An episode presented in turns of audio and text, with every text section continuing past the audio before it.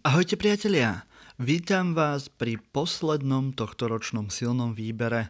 Do rozhovoru som si zavolal známeho publicistu a moderátora Michala Havrana, s ktorým sme sa rozprávali nielen o kresťanskej identite Slovenska.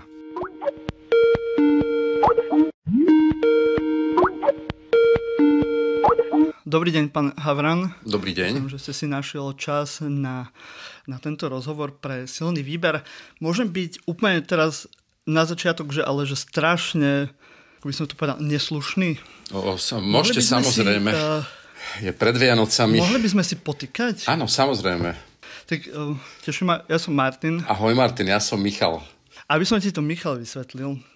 Ja som už robil teraz pár rozhovorov a vysvetlo, že ja neviem vykať ľuďom to prekáža evidentne. Uh-huh. Tak som si povedal, že to skúsim Nie, veď inak. úplne v poriadku. Ďakujem pekne. Ďakujem za pozvanie a, a čau. Výborne. Takto na začiatok, ako sa cítiš na opačnej strane barikády? Ty si známy moderátor aj v televízii. A tak, aká, je, aká je pre teba táto rola, keď robíš často aj rozhovory? Aj v iných médiách, že uh, máš to radšej z tej moderátorskej strany alebo skôr tej hostovskej? Hmm, to je zaujímavá otázka, ale ja tým, že sa snažím vlastne viesť rozhovory uh, nie tým uh, štýlom, uh, ktorý uh, možno poznáš takisto, že niekto kladie otázky a ten druhý na nich odpovedá, ale chcem, aby to boli skôr vždy e, rozhovory alebo dialógy, alebo v prípade teda, že sú to viacerí ľudia, tak také e, konkláve, nazvime to, aby sa, mm-hmm. aby, aby proste nevznikal dojem, že e, je tu niekto v škole, kto vyvoláva a ostatní teda odpovedajú. A vždy som sa snažil na to brať akýsi ohľad, aby ľudia nemali pocit, že mi musia odpovedať, pretože môže to byť aj naopak a veľmi častokrát sa to aj deje, že aj moji hostia v štúdiu e, mne kladú otázky a tým pádom mám mm-hmm. pocit, že tá diskusia sa posúva oveľa zaujímavejším a pestrejším spôsobom ako pri tej klasickej e, mediálnej štruktúre, ktorá sa žiaľ veľmi rozšírila vo všetkých, e, možných, na všetkých možných platformách. Mhm. Takže aj v rámci tej tvojej nejakej diskusie alebo diskusie, ktorú vedieš ty, tak sa tiež tam cítiš ako časť a tiež ako... Ako spoludiskutujúci, hej. Súčasť, áno, uh-huh. spoludiskutujúci, to je skvelé slovo. Ty si vyštudoval teológiu, to sa tak moc až tak nevidí, teda u, u mňa áno, mám takú uh, bublinu, študoval si teológiu protestantskú. Uh, využívaš to vo svojej práci, ako aj moderátora asi spisovateľa, asi áno. Áno, využívam to. Ja som ešte e, vlastne predtým študoval klasické jazyky a literatúru. Až mm. potom som išiel na teológiu po štyroch alebo piatich semestroch, už si to presne nepamätám. A vlastne venoval som sa paralelne tomu štúdiu aj počas mhm. teológie. Mm. E, Chodieval som stále vlastne na prednášky z klasických jazykov a z klasickej literatúry. A áno, využívam to, pretože e, napriek tomu, že mám mnohé výhrady voči tomu, akým spôsobom dnes církvy sa snažia o, o znovu, spoli, e, znovu spolitizovanie svojej, e, svojho postavenia, mm-hmm. tak e, e, musím povedať, že teológia predsa len nám umožňuje no, pochopiť e, mnohé aj súčasné také, poli- nechcem povedať politické, skôr spoločenské otázky alebo problémy. Áno. Uh, iným spôsobom, ako to dnes ponúka, ja neviem, sociológia, hej, klasická, ktorá je taký ten, to je taká tá kráľovská disciplína na vysvetľovanie spoločnosti uh, s takým tým okamžitým efektom typu používa sa vlastne vo všetkých možných tých meraniach e, nálad, atmosfér, preferencií, ale nedokáže, a nie je to len sociológia, e, nedokáže jednoducho e, pomenovať isté javy.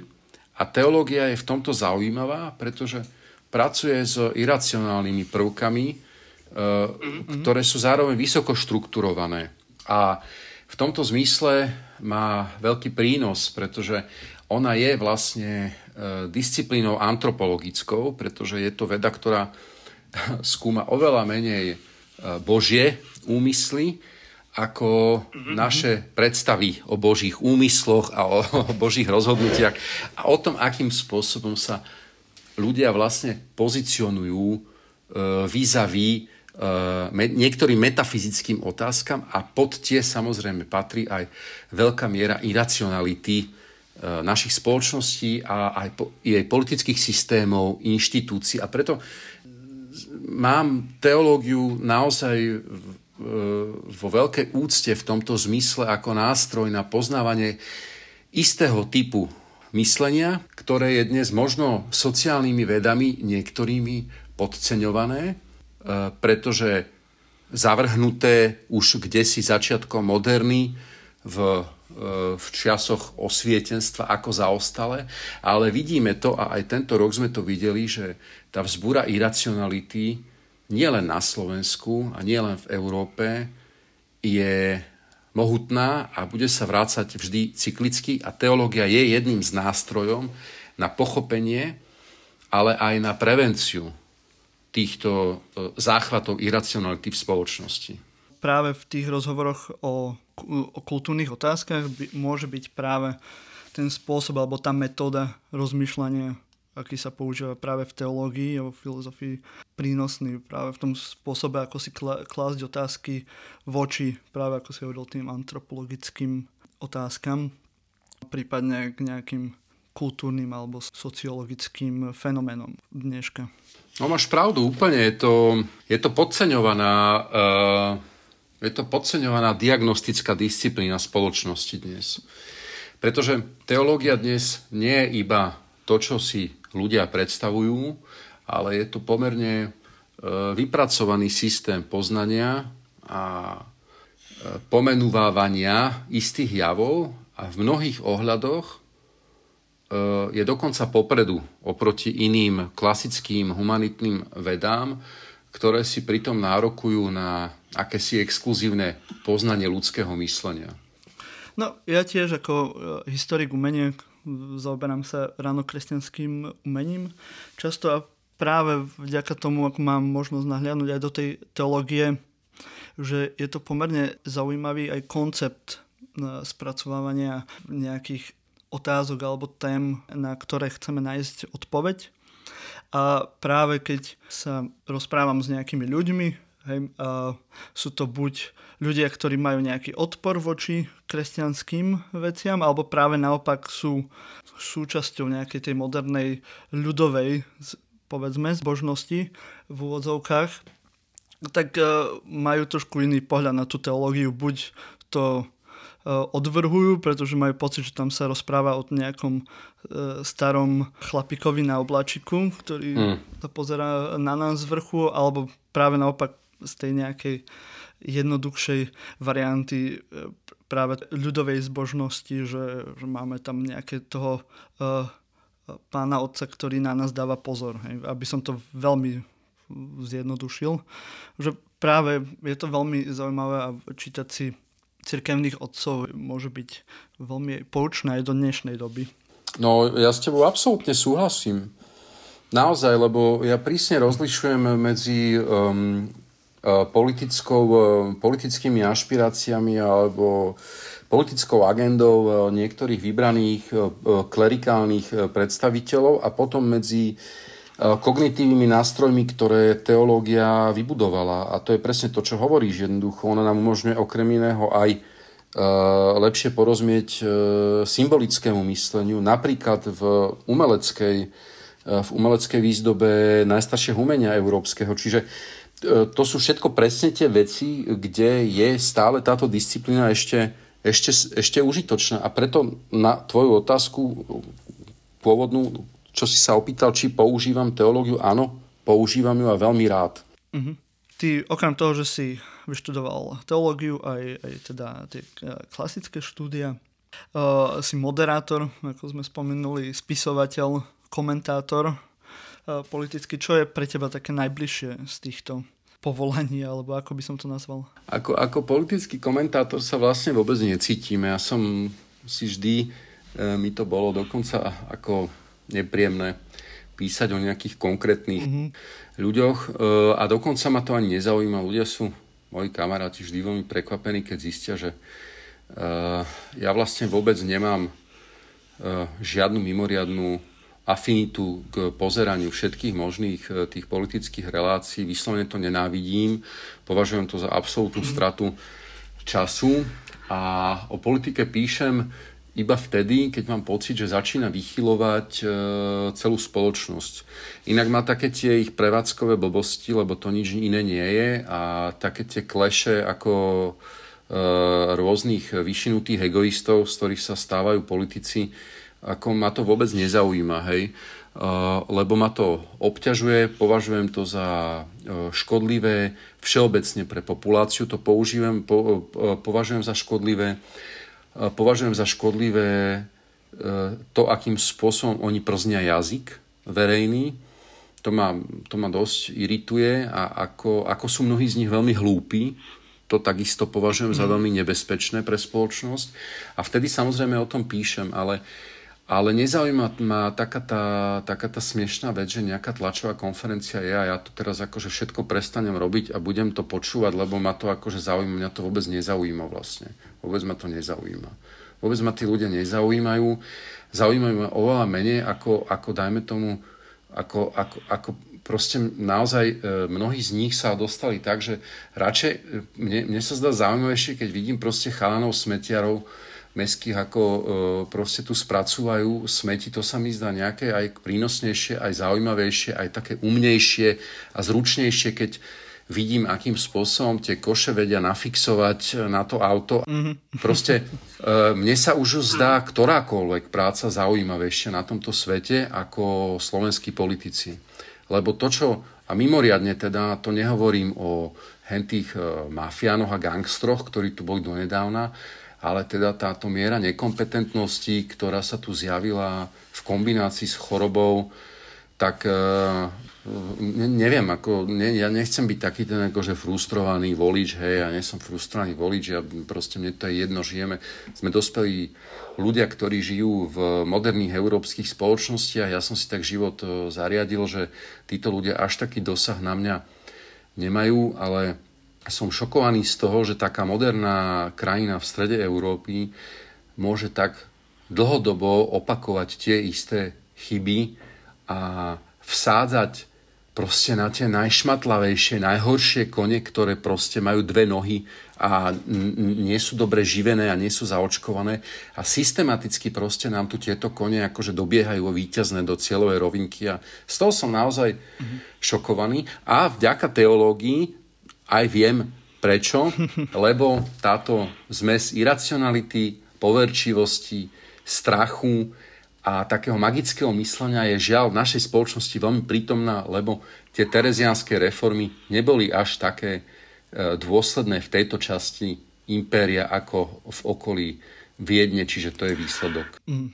To som sa chcel aj spýtať, že či to nie je práve skôr nejaká kontinuita, e, nejaký spôsob uvažovania alebo hľadania tých e, našich čelných predstaviteľov práve už z minulosti ako namiesto nejaké opakovanie sa, lebo v podstate vždy v tých uh, voľbách u nás vyhrávali nie úplne slušní intelektuáli, práve tí sú dávaní často nabok ako tí nudní, ktorých slovenská spoločnosť nejak neberie potaz. Tak lebo slovenská politika proste je na 90% farma, hej, to je zábavná estráda, ktorú ľudia pozerajú mm, ako nejaký súboj magorov. Ale problém je, že neuvedomujú si, že zatiaľ čo postavičky z farmy reálne neohrozujú ich životy, lebo proste nemajú žiaden dosah mm-hmm. na to, no tak títo ľudia majú aj rôzne akoby, že podpisové práva, hej, že sú zároveň aj konateľmi štátu,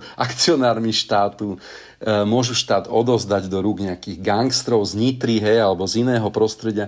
A toto je proste, to, to je, my môžeme sa rozprávať o tom, že aké to pozadie, že či vzdelanie školy, alebo čo, samozrejme aj to hrá úlohu, ale tá, tá mentalita slovenská, ona nie je postihnutá len, len nejakým dedičstvom komunizmu, lebo skutočne už 30 e, rokov je po a už sme mohli mať také tie teda namakané školy, hej, ktoré by chrli ako Silicon Valley geniálnych e, ľudí, ktorí by robili proste špičkové elitné veci e, nie len v školstve, vo vede, ale aj v politike, lebo by sa to prejavilo aj tam. No proste sa to nedeje.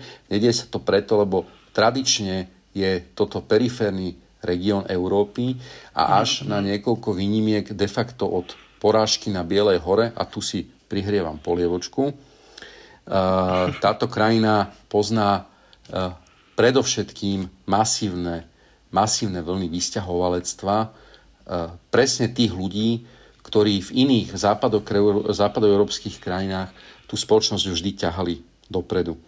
Jednoducho, mm-hmm. toto je región, z ktorého sa odchádza. Mm-hmm. No, ma teraz napadla priamo takto veľmi zákerne taká blbá otázka, ale myslíš si, že keďže máme teraz veľmi neschopných ľudí vo vedení štátu, a predtým povedzme, že boli to mafiáni a, a hajzli, ale boli schopní, hej, často v tých negatívnych um, formách uh, a veciach, ale teraz sú neschopní úplne. Myslíš si, že to bude nejaké poučenie pre aspoň časť e, slovenskej spoločnosti, aby nevolili ľudí, ktorí vedia len kričať a možno si aj dávali pozor, že či dokážu urobiť niečo reálne a prospešné? Ja si, ja si nemyslím. Nemyslím si, lebo veľmi dobre vie, že aj ľudia s rakovinou plúc proste sa neradi vzdávajú cigarety, čiže uh, je, tu, je tu proste istá fe, forma plezíru z tohto stavu, pretože pretože mnohým ľuďom to žiaľ pripomína ich vlastné životy a teda vlastne potom sa oni necítia až tak mimoriadne stratení alebo mimoriadne e, v, zlom rozpoložení, e, keď používajú ako kontrastné prostredie vlastne to, čo vidia to, čo vidia v televízii, v správach, to, čo čítajú, čo sa tu deje, akým spôsobom sa tu vlastne ľudia rozprávajú, akým spôsobom premýšľajú, ak teda premýšľajú, lebo väčšina z nich vôbec nepremýšľa, pretože nie je na to vybavená, aby premýšľala. Čím myslím, akoby, že brať do úvahy následky svojich rozhodnutí. A nie to, že či mám chuť mm-hmm. na pribináčik tvarohový alebo kakavkový. A, a, a proste táto spoločnosť, ktorá do veľkej miery žije iba z civilizačnej zotrvačnosti e, našej príslušnosti k európskemu kontinentu a európskej kultúre, jednoducho nie je schopná e, akoby kolektívneho elitného výkonu. Jednoducho to je veľký problém Slovenska. Pretože my tu nikdy nebudeme mať nejaký dream team, hej, ako z, z NHL alebo z NBA, proste, že všetci budú super, proste, všetci budú super. Nikdy tu nič také nebude. Keď sa pozrieme na to, koľko ľudí dnes z prostredia súdov a policie a proste nejakých mafošov pondiatých z Nitry e, sedí a že títo ľudia mali prístup ako úplne k najvyšším pozíciám štátu, k najvyšším funkciám štátu, No tak to je, to je hádam, keby bolo Slovensko spoločenská hra, tak hádam ju akože aj vrátime do obchodu.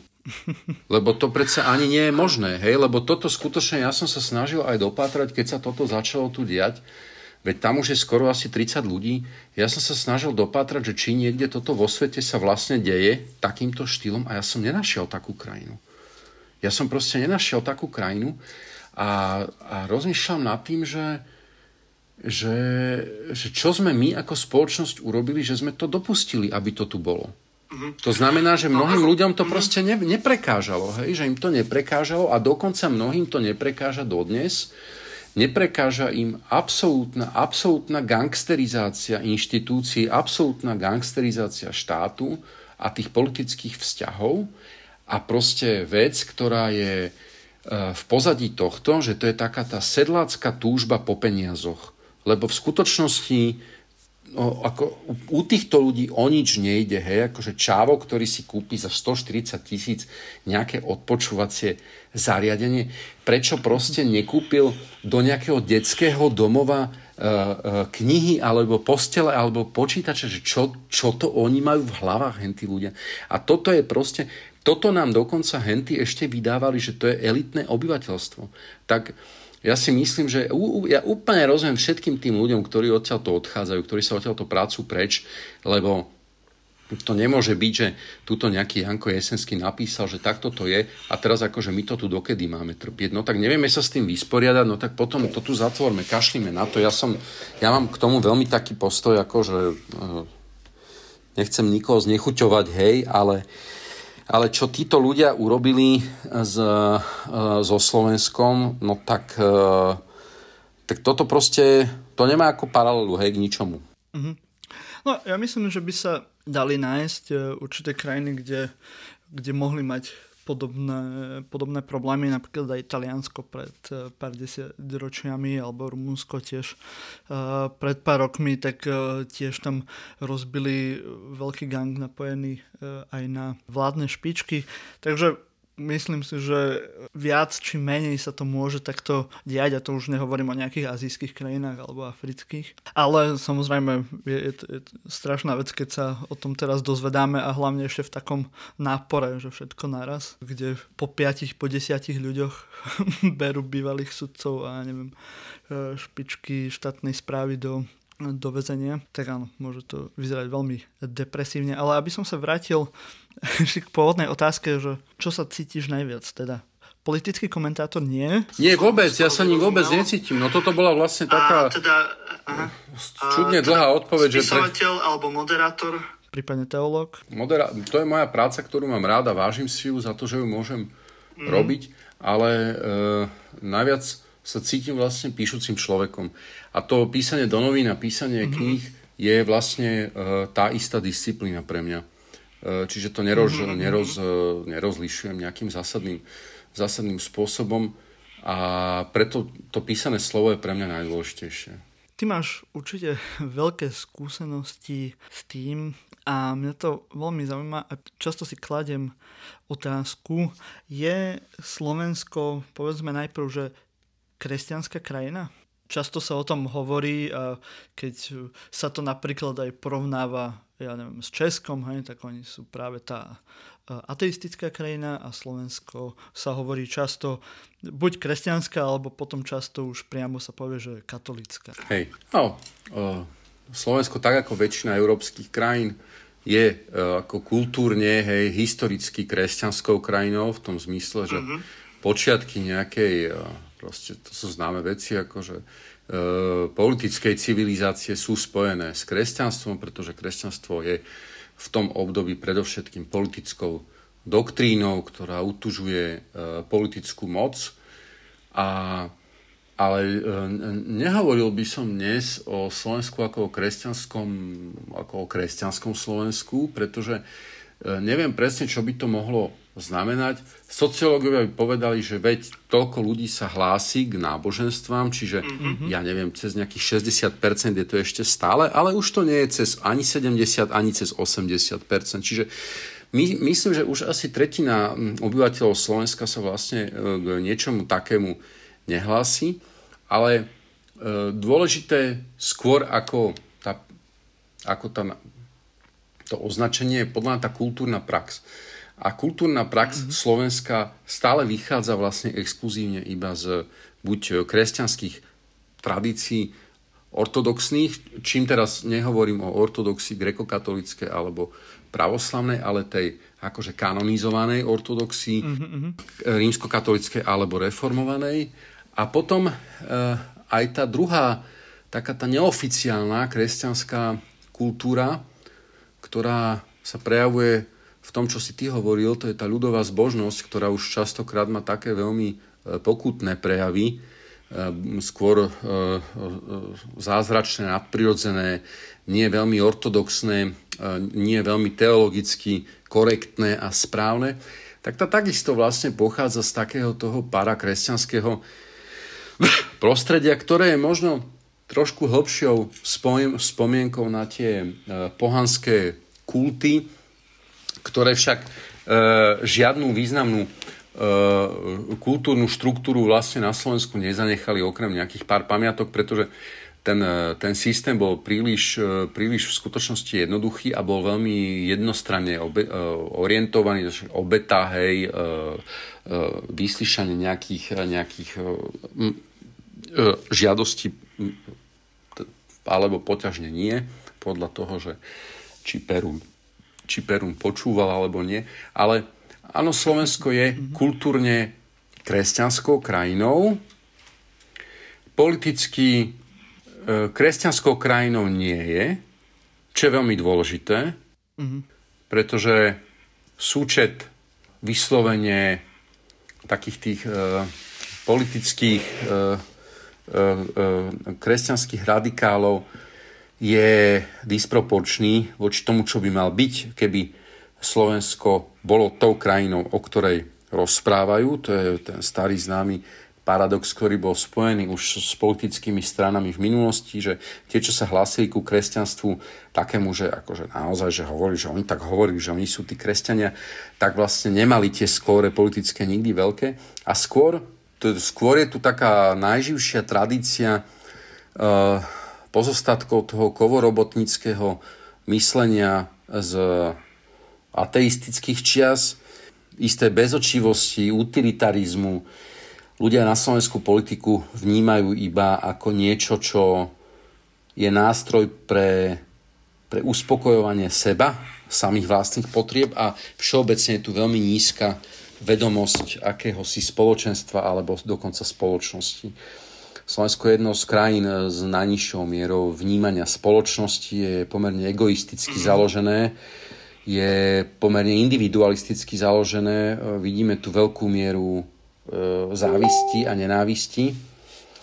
A, a to, je, to je, myslím si, že oveľa zaujímavejšia je otázka na to, že čo... To by som sa chcel spýtať, že v čom to vidíš ten dôvod toho, lebo v podstate byť kresťanom, tak aspoň ja to tak vnímam, že o tej komunite práve toho nažívania a spoločného, spoločnej pomoci tých ľudí v rámci celej kresťanskej ojkumene alebo tých už e, rôznych konfesí.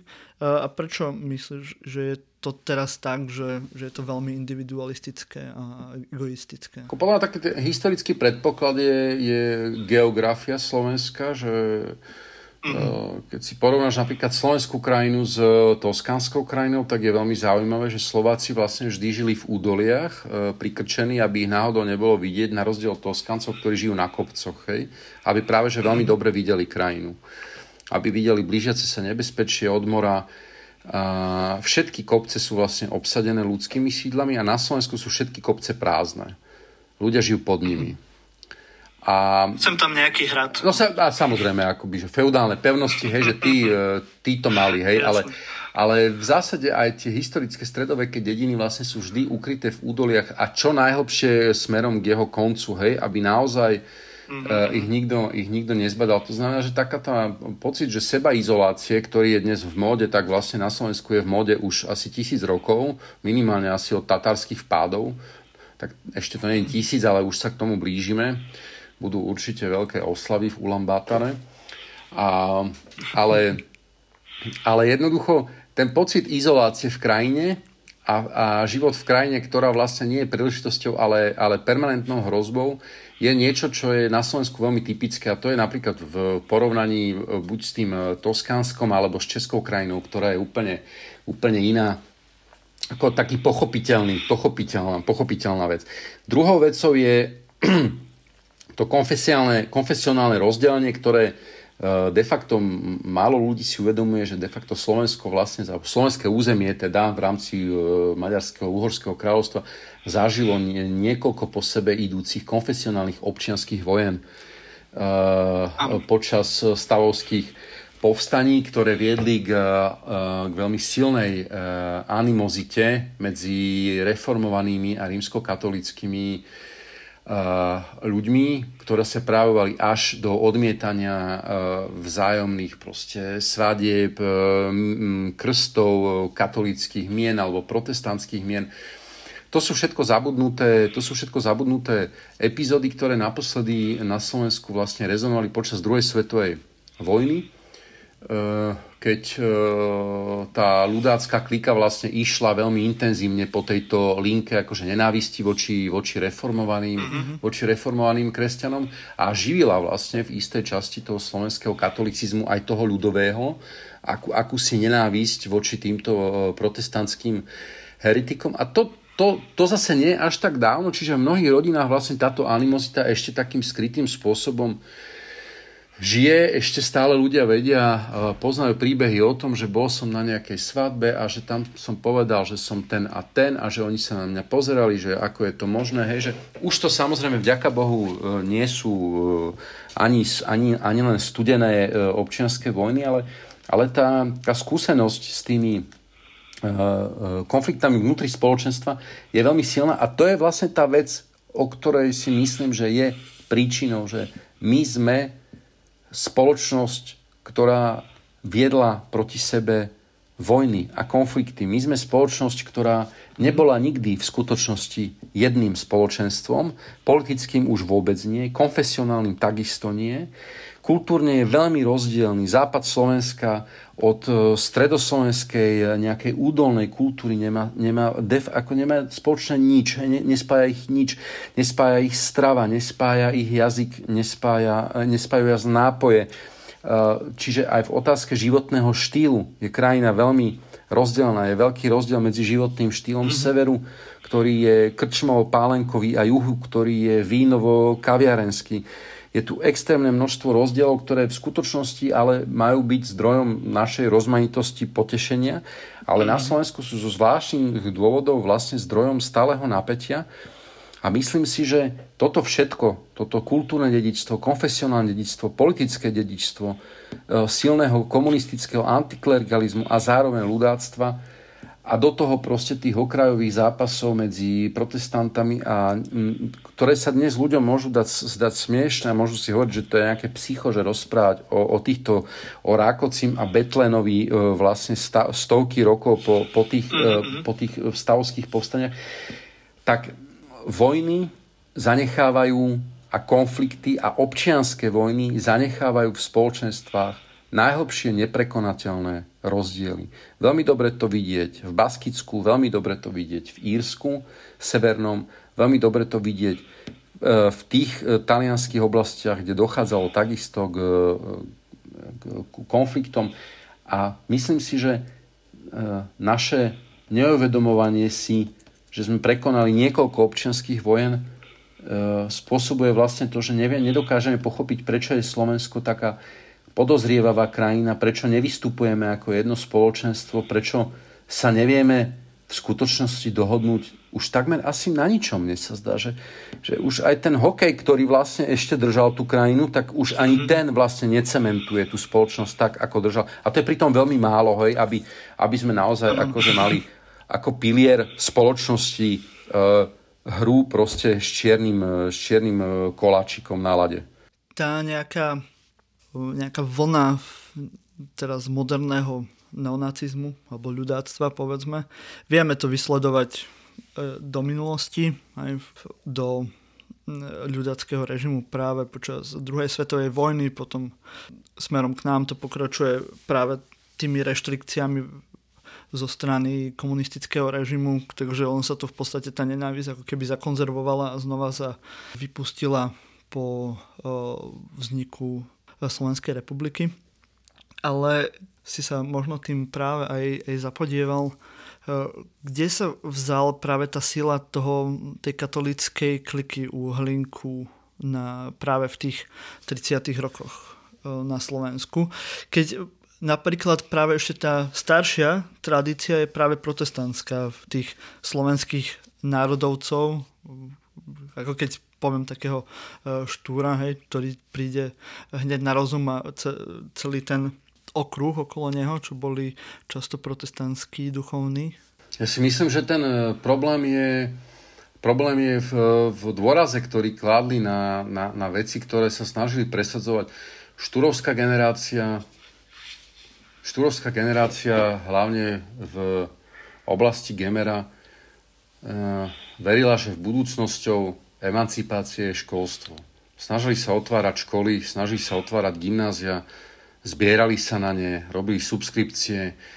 Mnohí z nich e, všetko, čo zdedili, dajme tomu, tak dali na otvorenie škôl. E, ja by som dokonca ich snahu, aj keď oni v mnohých veciach samozrejme boli úplne poplatní svojej dobe a tú diskusiu už začíname mať aj na Slovensku o, o tom, že neboli úplne moderní, neboli úplne moderní tak, ako by sme si predstavovali modernú v tom čase, pretože predsa len už je to obdobie, keď e, vo veľkých európskych mestách ľudia sedia v kaviarniach, čítajú noviny, zaujímajú sa o svet a neboja sa toho, aby ženy mali volebné právo alebo e, nebodaj sa naučili čítať a písať, čo E, v týchto zaostalých perifériách e, zaostalého rakúsko-uhorského e, režimu bolo celkom bežné, hej, že ženy vlastne nemali žiadne, žiadne mimoriadne postavenie, poťažmo žiadne postavenie politické. A Hlinkovci celé ľudáctvo si myslím sa dá, vy, sa dá vysvetliť ako neprekonateľnou E, neprekonateľným smútkom, za stratou e, sveto štefanskej koruny. Jednoducho tá, tá, tá strašidelná schizofrénia politického katolicizmu 30. rokov, e, ktorý sa vzdáva svetoštefanského univerzalizmu v, v, symbole, v symbole koruny, pretože je to vlastne zrada istým spôsobom ísť proti dedičnej kresťanskej monarchii a postaviť sa na stranu, nazvime to, slobodomurárskeho, sekularizovaného Československa, postaveného Čechmi a Slovákmi, poťažmo evanielikmi, tak e, myslím si, že je to reakcia veľmi čudne zaobalená za snaha vyžehliť si vlastne ten dedičný hriech straty lojality alebo zrady voči štef- svetoštefanskej korune. A um, uh, tie otázky, ja neviem, že vzdelávania alebo emancipácie alebo Uh, uh, sú to ľudáci, ktorí napríklad odmietajú pri rokovaniach pri vzniku Československa, aby ženy mali volebné právo. Uh-huh. Oni na tom trvajú proste, je to, je to niečo, čo zablokuje na dlhý čas tie rokovania, pretože oni to odmietajú ako niečo, čo je pre spoločnosť nebezpečné.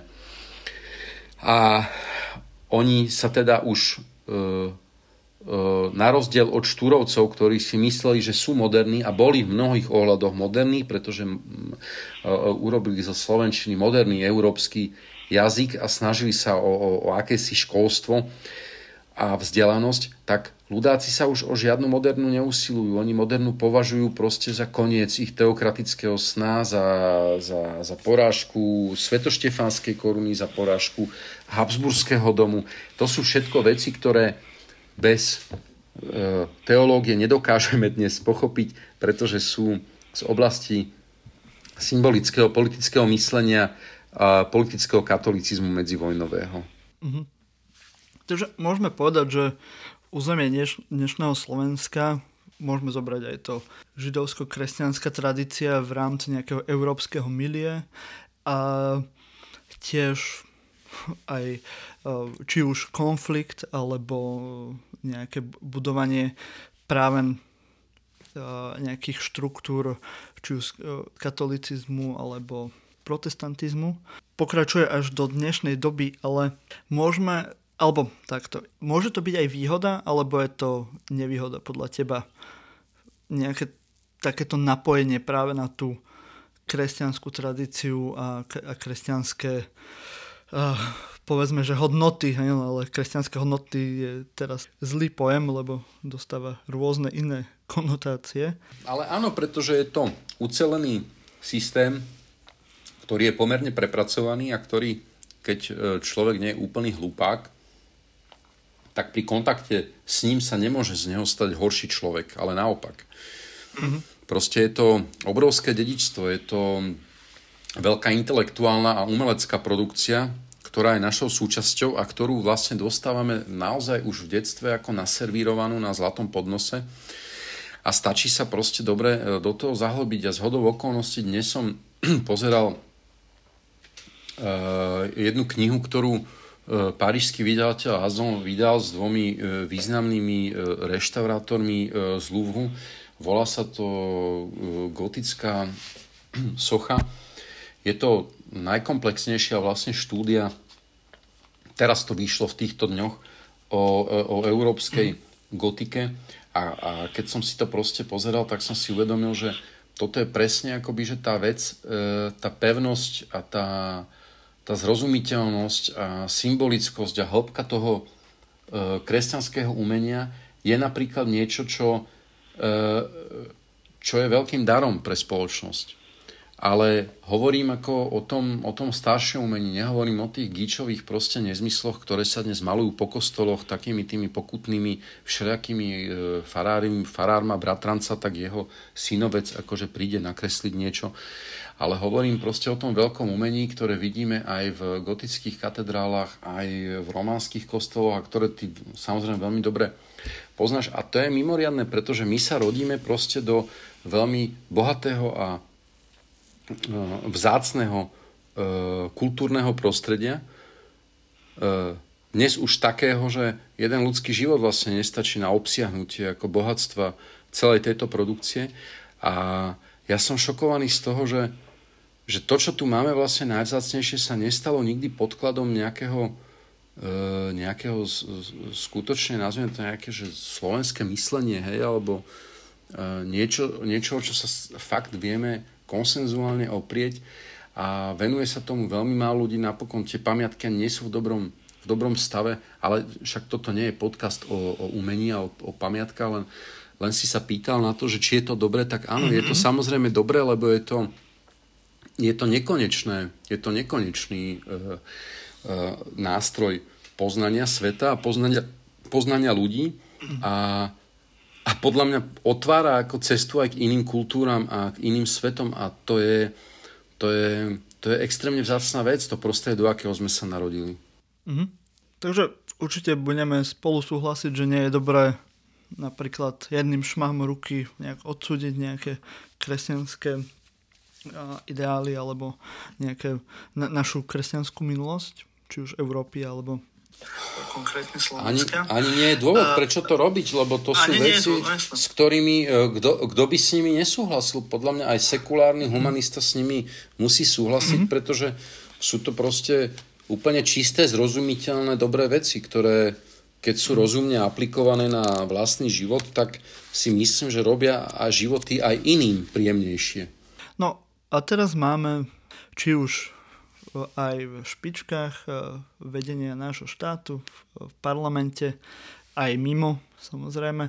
Máme ľudí, ktorí narábajú s touto kultúrou a s touto tradíciou povedzme nebezpečným spôsobom. Si sa tomu venoval, aj si chodil po Slovensku, videl si asi, ako ľudia na tieto veci reagujú. Aký by bol podľa teba správny spôsob komunikácie práve s nejakými povedzme extrémistami alebo ľuďmi, ktorí skôr nenávistne si vykladajú nejaké kresťanské učenie? No to je ťažká otázka, lebo tí ľudia... E, veľmi ťažká. Hej, ja tých, si to e, tých ľudí, e, tých ľudí je veľmi... Oni sú veľmi rôzni a napríklad ja mm. uh, už nemám ani veľmi chuť akože sa s tými exponentami nejakými rozprávať, lebo ma to mm. proste... Proste ma to nebaví, hej, ako ja to považujem za, za, za ich vec a dokiaľ vyslovene e, nie sú nejakí e, spoločensky nebezpeční, tak mi je to jedno, lebo však si uvedomujem, že sme v demokracii a proste v demokracii žijú rôzni ľudia aj. Áno. E, jedna otázka sú títo práve extrémisti, povedzme, alebo extrémni konzervatívci, alebo ako by som to nazval. Druhá vec je ešte ľudia, alebo bežný človek, ktorý sa rozhoduje teda, ku komu sa pridá. A jedna otázka je práve voči, voči tým extrémistom, lebo tam sú dva prúdy. Teraz to zažívajú práve aj napríklad v Čechách a aj, na, aj v rôznych iných štátoch, že či teda ich brať do tej verejnej diskusie, aby sa v úvodzovkách znemožnili a aby sme im to teda vedeli vyvrátiť a prípadne ich exponovali, alebo naopak potláčať ich z kultúrnej diskusie a nedávať im priestor. Lebo rozmýšľam, že ani, ani jeden ten spôsob nie je že úplne že ideálny. Ja myslím, že to všetky krajiny európske riešia, ale e, určite, určite, určite nemáme čo po, e, pozývať na diskusie ľudí, ktorí uh, tvrdia, že holokaust mm-hmm. neexistoval a že Židia si všetko mm-hmm. vymysleli. Proste to je červená čiara, za ktorú sa nejde, lebo to nie je názor, ale je to zločin, pretože ne- neonacizmus a nacizmus nie sú názory, ale zločiny. A týchto ľudí treba mm-hmm. úplne tvrdo postihovať za to, treba ich zatýkať a väzniť, aby si uvedomili, že sa dopúšťajú zločinov a s nimi by som sa, akože s touto skupinou by som sa vôbec ne, ako nerozprával, hej, vôbec. A už nie je vôbec verejne. Takíto ľudia proste nemajú čo v krajine, kde 80 tisíc ľudí zahynulo vo vyhľadzovacích táboroch, tak nemajú čo v televízii robiť.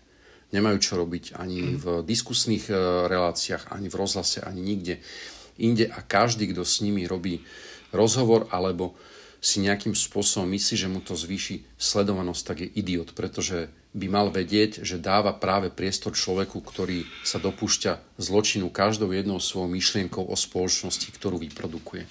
A druhá vec e, je, e, sú akože tí ich následovníci, hej, ktorí sa tvária, že veď mm-hmm. to je, teda, že veď nebudeme ich menovať, ale vieme, ktorí sú to. No tak to sú proste zúfalci, hej. A ja zase si nemyslím, že je našou nejakou e, povinnosťou, ja, ja sa necítim ako Las Casas, čo príde medzi indiánov a dáva im tam ako nejaké mm-hmm. rady do života, ja nemám žiadne e, mesianistické ani misionárske pohnutky, proste keď chcú byť ľudia hlupáci, nech hlupákmi sú, proste e, nebudeme ich ťahať z toho, lebo naozaj si nemyslím, že v dnešnej dobe e, nemajú informácie. Každý, kto hovorí, že nemá informácie, proste e, tak klame. Pretože o istých veciach môžete mať informácie okamžite a keď si ich, myslím si, že vieme dohľadať my a vedia si ich dohľadať aj naši malí príbuzní, ktorí majú 5-6 rokov alebo menej, no tak hádam si ich vedia dohľadať aj dospelí ľudia. A my tu nie sme akože ani ich vyhľadávacie systémy, ani Google. A ja do jedn, mm. do, e, treba proste počítať s jednou variantou a to je to, že ak ľudia volia neonacistov na Slovensku, tak možno ich nevolia preto, že sa majú zle ekonomicky alebo sa majú zle sociálne, ale možno, že sa im to proste páči, čo tí ľudia hovoria, že proste mm-hmm. oni sami sú neonacistami. Netreba to úplne vylúčiť ako dôvod ich sympatie k neonacistom, že sú to možno naozaj antisemiti, ľudia, ktorí nenávidia Rómov, ktorí by ich najradšej zbagrovali, hej, alebo čokoľvek. A proste ja sa na týchto ľudí pozerám vždy s veľkou mierou podozrenia, že či náhodou oni uh-huh. nevolia uh, tento typ neonacistických strán práve preto, že sa im ten ich program proste páči. Uh-huh. Možno sa teraz zahrám trošku na, na nejakého uh, advokáta týchto ľudí. Pokiaľ máme zlé školstvo, ktoré za prvé ani nenaučí veľmi dobre vyhľadávať informácie, za druhé nenaučí ľudí spracovávať tie informácie, lebo to je podľa mňa ešte možno zásadnejšia vec, lebo dnes je informácií práve až príliš mnoho. Je otázka toho, ako s nimi nakladať a ktoré tie informácie sú relevantné a ktoré nie sú. A to pokiaľ niektorí ľudia vychádzajú z takého prostredia, kde ich to nenaučili, tak to môže byť práve potom problém aj v tom, že volia nejakých mm, neonacistov. Môže to byť samozrejme nejaká, nejaká malá skupina ľudí, určite je taká, že si nevie asi ani zapnúť televízor doma, ale e, e, stále si proste myslím, že ak e, mm-hmm. ti začne nejaký taxikár vysvetľovať, že mu vlastne nevadí, že tuto nejakí kreténi akože vykrikujú Zig Heil alebo nosia uh, uniformy hlinkovej gardy a začne ti vysvetľovať, že to nie je uniforma hlinkovej gardy, no tak ja presne viem, prečo ich volí proste. Lebo s nimi sympatizuje. A bolo by strašne fér, keby sa tí ľudia aspoň k tomu priznali a nezačali by si vymýšľať, že nevedia robiť na počítači ako hen ten idiot z parlamentu, alebo mm-hmm. ďalší, ktorý tvrdí, že bol v saune a kamaráti mu niečo napísali na Facebooku. Však nech to krúci teda povedia, že ja som neonacista presvedčený a verím tomu, že proste Hitler žije s Elvisom Presley ešte stále na ostrove a obnovia raz 15. ríšu a my budeme proste ich slavianskí gastarbajtri. Však nech to teda povedia. Ale nie, že, si to, že ešte sa ani k tomu nepriznajú, lebo ja zase som dosť stúpencom akože tvrdého postupu proti neonacistickej e, scéne. Mm. A ja stále na, naozaj myslím na to, že v Normandii sa proste nevylodili ani lajky, ale kom, ani komentáre, ale proste e, letectvo a delostrelectvo a námorná pechota. A oni by na to proste nemali zabúdať. Tu predsa ideme poza nejakú vojenskú e, skúsenosť a poza nejakú dramatickú skúsenosť, ktorú títo ľudia rozpútali. A jediným programom od týchto čias až do dnes neonacistov všade v Európe je vojna. Žiaden iný politický program nemajú. Mm.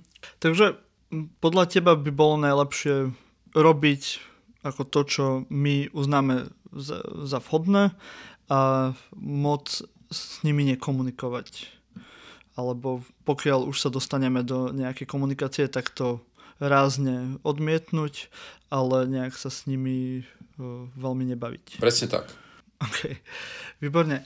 A ešte už máme teda nejaké tie minúty za sebou. Už budeme musieť končiť, ja už nevládzem. Áno, ja by som chcel ešte tak zakončiť tento skvelý rozhovor. Strašne ma baví, by som sa s tebou rozprával ešte dve hodiny. Ale... Niekedy aj naživo už, keď sa budeme môcť. No. Ale aby sme skončili nejak pozitívne, ano. idú Vianoce. Áno. E, ako budeš prežívať ty Vianoce? A pravde nemám ani predstavu, že ako vyzerajú Vianoce. E, u evanielikov? U evanielikov alebo u protestantov. Tento rok nepôjdeme do kostola, do veľkého chrámu na mm. Panenskej, pretože je zatvorený z pochopiteľných dôvodov. Pani farárka so zborom sa rozhodli staré mesto zatvoriť, e, veľký chrám, čiže vynecháme vlastne tie, tie hlavné e, vianočné bohoslúžby 24. podvečerné.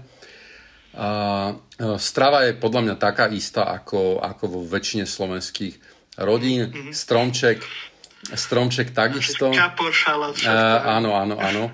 E, stromček, stromček takisto. A myslím si, že e, aspoň v tomto je jeden rozdiel a ja sa na to teda teším veľmi e, rád, že, že moja mama, keďže je z tejto e, reformovanej tradície, no tak my nemáme tú kapusnicu pôstnu, hej, lebo vlastne my mm. jeme normálnu kapusnicu, nemusíme čakať ako bratia a sestry katolíci do polnoci, aby sme si, aby sme si dali uh, vlastne e, nejaké, nejaké, nejaký kúsok ja neviem, udeného mesa alebo, alebo čo sa dáva do kapusnice, klobasa a tak. Takže to je vlastne jediný mm. rozdiel si myslím. A ešte vlastne to, že môj otec hádže orechy do štyroch uh, kútov domu, ale to je myslím si, že uh, vec, ktorá sa robí v mnohých slovenských rodinách. Čiže nič mimoriadne, ale stále veľmi pekné. Mhm. A čo pre teba znamenajú osobne Vianoce?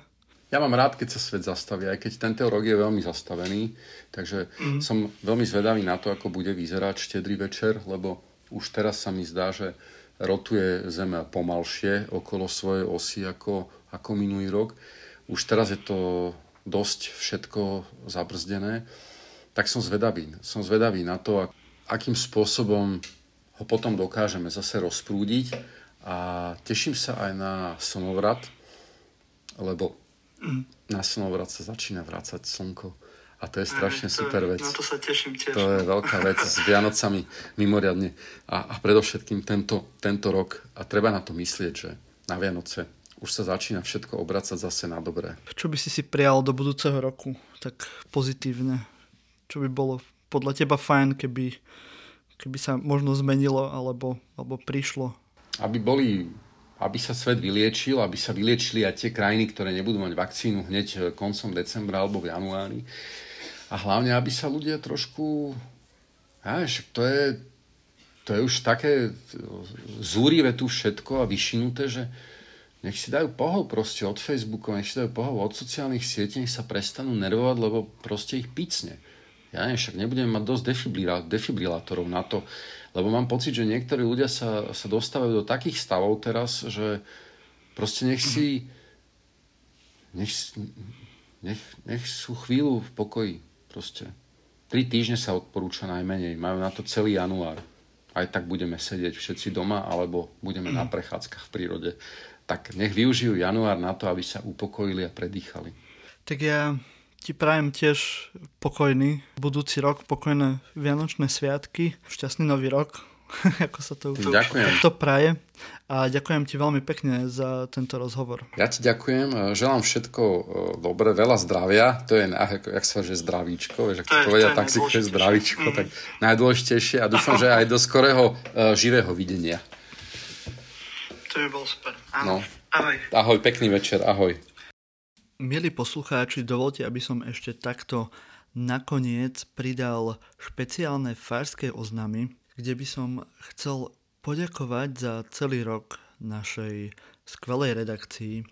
Chcel by som poďakovať Romane Oleksovej za naše skvelé vizuály a skvelú grafiku, ktorú pre nás robí. Chcel by som poďakovať Gabrielovi Ščerbakovi za skvelú prácu pri príprave dramaturgii dielov a pri vždy triezvom uvažovaní a skvelých uh, nápadoch a vždy dobrej ráde, ktorú nám so Slavom dáva. Chcel by som veľmi pekne poďakovať Kristine Slezákovej za jej skvelú robotu na Facebooku a najnovšie už aj v našom novom formáte Kunstfilter.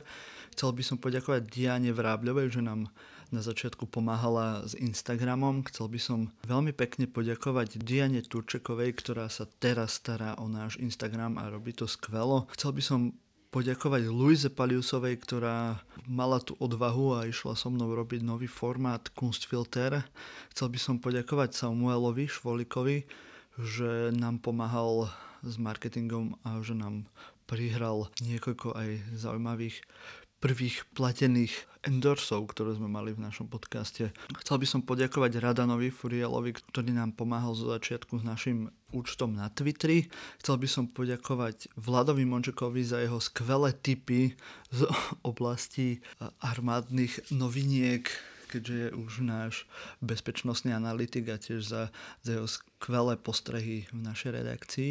Chcel by som poďakovať veľmi pekne Patrikovi Kakovi, ktorý urobil obrovskú robotu za tento rok a ktorý e, nám posunul zvuk o mnoho vyššie aj za jeho skvelé nápady v rámci zvučiek a jinglov.